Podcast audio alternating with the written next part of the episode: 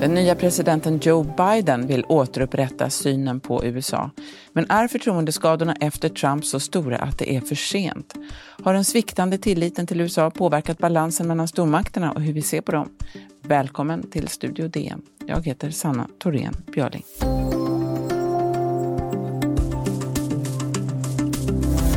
Ja, många ledare för de rika länderna i väst drog en lättnadens suck när Joe Biden vann presidentvalet. Men hur ser förtroendet ut för U S A efter Trump? Om det ska vi prata med D Ns E U-korrespondent Pia Gripenberg. Välkommen! Tackar, tackar. Det har ju gjorts en opinionsundersökning som är rätt spännande. Det är över femton tusen européer i elva länder som har fått svara på frågor om U S A. Den har gjorts på uppdrag av European Council on Foreign Relations som är en tankesmedja med säte i Bryssel. Eh, vi ska återkomma till säkerhetspolitiken, men först tänkte jag, eh, en majoritet européer enligt den här undersökningen tvivlar på att det kommer någon slags global uppgång, kanske inte främst i ekonomiska termer, eh, men ändå i och med Biden. Eh, hur ska man tolka det där?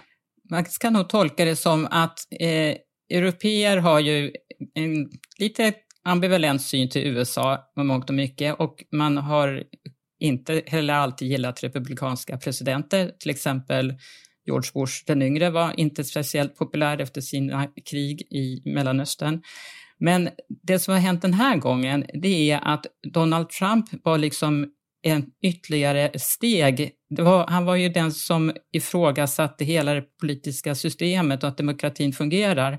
Och det tror jag många européer blev ja, chockade över. Alltså europeiska ledare blev ju det, men också många européer i, i gemen helt enkelt. Och om då amerikanerna har röstat fram en sån här person en gång, vad säger att de inte kan göra det nästa gång det är val? Och där tror jag, så där tror jag att ett tvivel på U S As politiska system har, det finns ett frö som har grott, och om det då Joe Biden kan liksom stoppa det eller om det kommer att ligga kvar för alltid, det vet man ju inte, men just nu ser det ut som att det finns en tvivel på att Amerikas politiska system fungerar, och européerna tycker inte man kan riktigt kan lita på U S A längre helt enkelt. Just det. Den här undersökningen då, Europa, det är ju elva länder. Kan man säga någonting, vilka länder är det här som har undersökts då? Det är en blandning egentligen. Man kan säga, man räknar upp så är det Danmark, Frankrike, Tyskland, Ungern, Italien, Nederländerna, Polen, Portugal, Spanien, Sverige och Storbritannien. Så det är alltså tio E U-länder samt Storbritannien som har undersökts. Och alla de europeiska stormakterna, Frankrike, Tyskland och Storbritannien finns ju med. Och det som är ju framförallt är ju att tyskarna är ju riktigt, vad ska man säga, besvikna eller ifrågasättande på U S As system. Där är det ju många som anser att man kan inte lita på amerikanerna längre när de valde Donald Trump tjugo sexton. Och eh, fransmännen har väl mer avvaktande attityd, då har man alltid haft en avvaktande attityd i U S A, så att det var väl ungefär att ja, det här kanske inte var mer än vad vi kunde väntat. Men just tys- tyskarnas har, har svängt. De var ju negativa till eh, George Bush den yngre. De gillade Obama jättemycket, som stora delar av Europa gjorde. Och men Trump var en riktig besvikelse för tyskarna. Mm. Så, så nu är det en, väldigt mycket upp till bevis för Biden kan man säga. Eh, inom vilka områden skulle du säga att förväntningarna på U S A är som största? Är det, det är lätt att tänka sig att det kanske är klimatet då för, för Europas räkning. Alltså de frågor som har ställts i den här undersökningen, det mest intressanta, det rör det som handlar om utrikespolitiska samarbeten och försvar och säkerhet. Där det är så att européerna i stor utsträckning tror inte att U S A kommer till att hjälpa dem om det blir i militära konflikter. Och motsvarande är att européerna inte är speciellt intresserade av att ta U S As sida om man hamnar i en konflikt. Om U S A skulle handla i en konflikt med Ryssland eller om U S A skulle handla i en konflikt med Kina. Man vill, man vill hellre vara neutrala. Det, det är liksom en, en, det är en väldigt sval inställning till U S A kan man väl kalla det. Just det. Vi ska borra lite mer i det där. En intressant grupp här är ju britterna som du nämnde. Storbritannien har ju stått traditionellt och historiskt U S A väldigt nära. Och nu har Storbritannien lämnat E U. Eh, vad kan man säga om britternas syn på U S A:s tillförlitlighet? Alltså Storbritannien är ju det läget att om, om man inte tror att U S A fungerar som en liksom partner att samarbeta och lita med på, då har ju britterna, de har ju inte så många vänner, de har ju inte vännerna i närheten i varje fall i Europa, utan då måste man ju förlita sig på andra delar av den, vad man kan kalla den engelskspråkiga världen. Indien, Australien, Kanada, sådana länder. Så eh, britterna är ju fortsatt väldigt beroende av U S A och men samtidigt är man inte heller, litar man inte heller på att U S A kommer till britternas hjälp om det skulle vara en militär kris. Mm. Det, en majoritet av de som har svarat här, sex av tio, de ser att U S A har stora problem och tror, tvärt, tro, tror att Kina kommer vara det land som eh, dominerar mest om tio år, tio år framåt.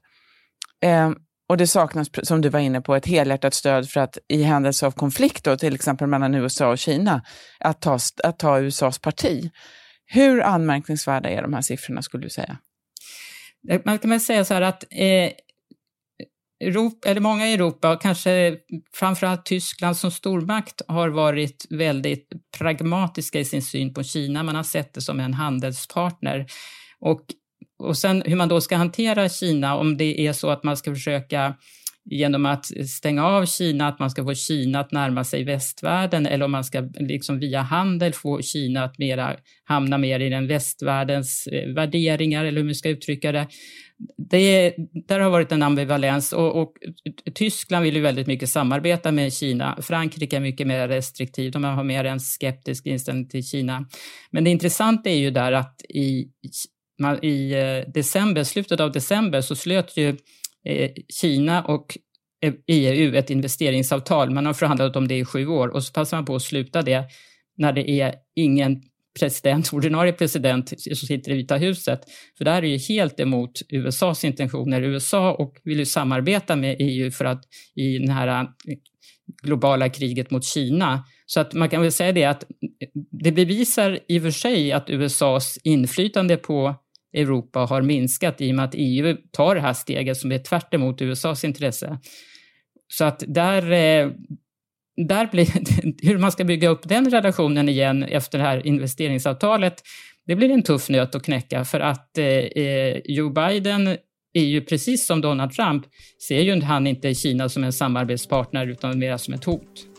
Ja, just det. Verkligen intressant. Vi ska alldeles strax prata mer om eh, hur säkerhetspolitiken och synen på U S A i Europa kommer att förändras nu.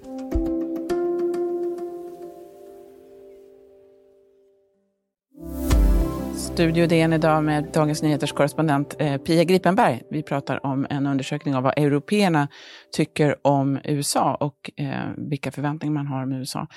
Eh, i, I U S A så har ju Donald Trump, det har ju kommit nya undersökningar nu som visar att Trump anses av amerikanerna som den, en av de sämsta presidenterna i U S A:s historia. Nästan hälften av amerikanerna tycker att eh, Trump är en av de sämsta presidenterna. Bara Nixon hade sämre siffror. Eh, I Europa så har man ju en annan syn på Biden, men ändå så är förväntningarna på U S A väldigt låga. Vi pratade nyss om Kina. Man kan också se intressanta siffror här tycker jag om Ryssland.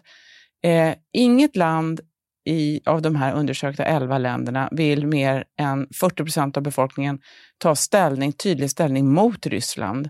Det inkluderar danskarna till exempel. Eh, hur ska man titt- se det där? Pia, vad tror du? Ja, och framförallt polackerna som har sin historia med Ryssland. Inte ens de tycker att det är givet att man ska ta stä- ställning för U S A mot Ryssland i en konflikt. De vill vara neutrala.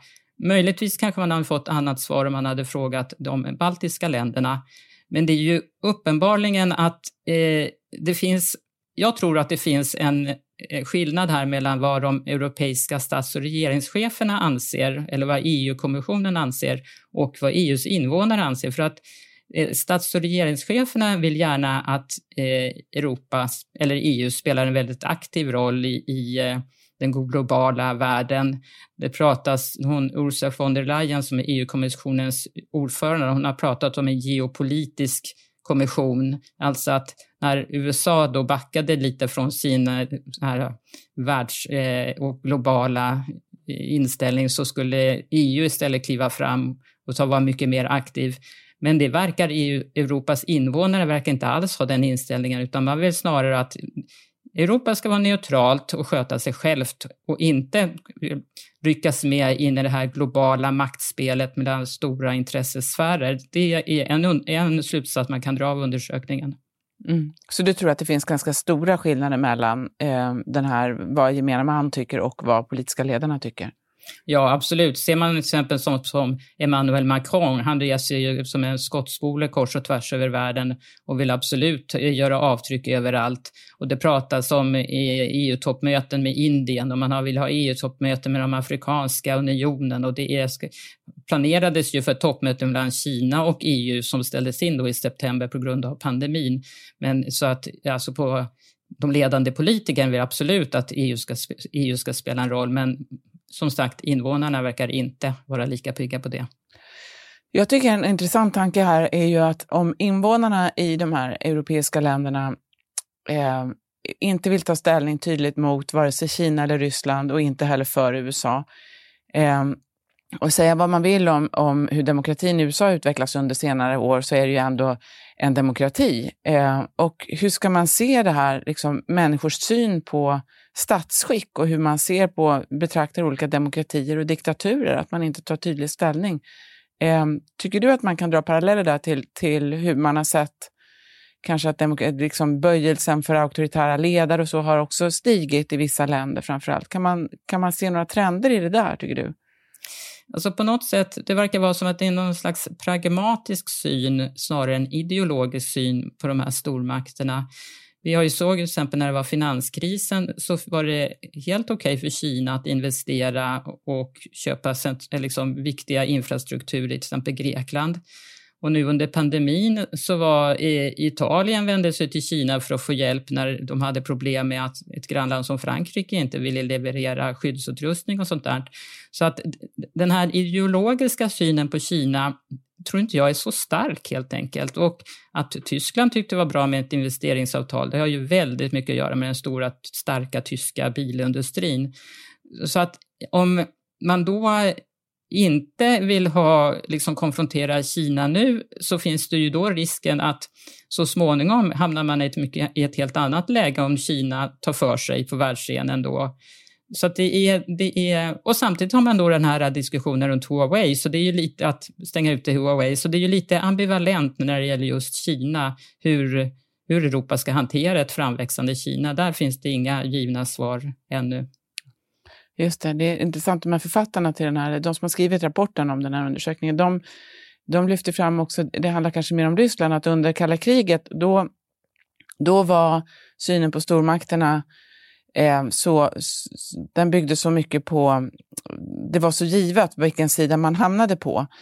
Eh, och, nu, och det var så ex- existentiellt, och nu är det inte riktigt så, då blir det också mera politiserat, eller det blir mer, man kan välja lite som man tycker, som du säger, pragmatiskt. Eh, och de pekar också på eh, till exempel att eh, den amerikanska aktiemarknaden har flugit iväg trots att eh, ekonomin är jättedålig, att det, har, att det är väldigt mycket känslodrivet mer än, än någonting annat här. Eh, men innebär alltså Trumps år vid makten att, stor, att stormakternas roller också har förändrats? Ja, det kan ju betyda det.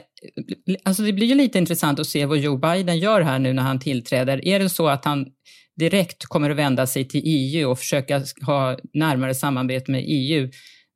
Alltså E U vill ju jättegärna att han kommer hit på besök. Det är liksom, de slåss ju med typ Storbritannien om vem som först ska få hit Joe Biden. Så det är man, E U vill absolut ha ett, ett samarbete med U S A. Men vad det sedan blir återstår ju att se. Och alltså det jag tycker är lite intressant att veta, och det kan ju du mycket bättre, Sanna, det är ju hur Joe Biden och hans administration tolkar den här eh, inställningen från många européer, att, att deras, deras tid som stormakten är på väg att ta över av Kina, och att man inte riktigt tror på det amerikanska politiska systemet. Ja, de, de är säkert eh, bekymrade över det där, det, det är jag säker på. Sen tror jag att Biden har ju det har ju sagts många gånger förut också, men han kommer ju ha så fullt upp på hemmaplan nu att det är svårt att tro att han kommer att ha tid riktigt att ägna all kraft åt att bygga internationella relationer. Trump-administrationen har ju också varit ute bara sista dagarna och försökt sabba egentligen genom att slå in Kila gentemot Iran eller och tillsätta personer på politiserade platser och så. Så att det blir ju väldigt intressant att se. Det är verkligen upp till bevis. Det, så är det ju. Bara avslutningsvis, Pia, vad, vad tänker du om, om Sverige här? Alltså Trump har ju fått många i omvärlden, eh, och, och, många att omvärdera liksom, tilliten till U S A. Sverige har ju närmat sig NATO väldigt mycket de senaste åren och U S A. Eh, och jag också av den senaste tidens diskussion att döma. Hur, hur hänger Sveriges eh, inställning till U S A ihop med det övriga vi har pratat om här? Alltså det finns ju en växande opinion för att Sverige ska ha närmare kontakt med NATO eller till och med vara NATO-medlem. Och man kan ju se i den här eh, opinionsmätningen när länder fick välja vilket land är det viktigast för ditt land att ha kontakt med. Då valde ju faktiskt en majoritet, eller den största delen av svenskarna ville att U S A var det landet, inte Tyskland som väldigt många andra europeiska länder sa. Men så att det finns ju fortfarande ett nära band mellan Sverige och U S A och det tror jag hör ihop också med NATO-frågan att eh, eh, ja, någonstans där. Ja, ja. Och avslutningsvis bara, vad tycker du själv ska bli eh, mest spännande att följa eh, när det handlar om E U:s relationer med, med den nya administrationen? Ja, men det blir ju just det, man kan hitta en samsyn. Ja, dels klimatfrågan, men där verkar vara, man går väldigt mycket hand i hand. Sen om man då eh, Europa börjar öka sina anslag till försvaret, det vill ju U S A, då är ju också det ett gott tecken för U S A-administrationen. Men sen hur man då, hur diskussionerna om Kina går, det skulle ju vara väldigt intressant att höra. För att jag vet ju att E U informerade ju Joe Bidens administration innan man slöt det här Kina-avtalet för att liksom i förväg försöka förklara sin position. Men det har ju inte tagits emot väl i U S A. Det blir väldigt spännande att följa. Tusen tack, Pia. Tack, tack. Studio D N görs för Podplay av producent Sabina Marmullakaj, exekutiv producent Augustin Erba, ljudtekniker Patrik Miesenberger och teknik Oliver Bergman, Bauer Media. Jag heter Sanna Torén Björling.